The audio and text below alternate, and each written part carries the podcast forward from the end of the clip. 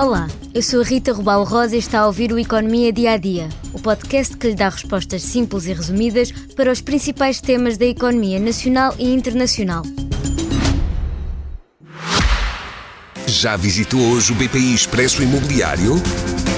Agora pode calcular o valor da sua propriedade e guardar a documentação da sua casa e do recheio numa nova área pessoal única no mercado.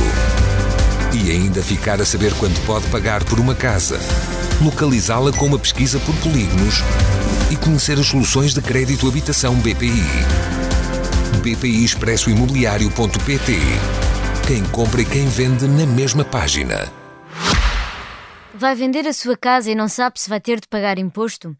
Geralmente, quem vende a sua casa tem de pagar imposto sobre 50% das mais-valias. Contudo, se reinvestir essas mais-valias noutra habitação, por exemplo, fica isento de pagar IRS sobre esses ganhos mas as regras vão apertar quando o programa Mais Habitação entrar em vigor. Para ficar isento do imposto, o imóvel em causa tem de ter sido morada de família com o respectivo domicílio fiscal declarado nas finanças nos dois anos antes da venda. E ainda tem de ser essa a sua morada fiscal no momento da venda, ou seja, se atualizar a sua morada fiscal nas finanças porque mudou de casa ou por outra razão, e vender o imóvel depois de ter feito essa atualização, já terá de pagar imposto, mesmo que reinvista as mais-valias. E há outra condicionante. A exclusão de IRS só é aprovada se este regime não tiver beneficiado os contribuintes no ano dos ganhos e nos três anos anteriores. Antigamente, as finanças já insistiam que era necessário ter domicílio fiscal para ficar isento do imposto. Porém, em várias situações que foram para tribunal, a Justiça decidiu a favor dos contribuintes, admitindo como prova da habitação própria permanente a existência de contratos de prestação de serviços ou integração social da família naquela localidade. Agora, o governo quer impedir que os contribuintes mudem de casa várias vezes e obtenham sempre a isenção de mais-valias. O objetivo é também prevenir eventuais abusos fiscais. As novas regras não agradam a todos. Em conversa com o Expresso, Carlos Lobo, ex-secretário de Estado dos Assuntos Fiscais, avisou inclusive que o princípio da neutralidade fiscal pode ficar em xeque com esta limitação.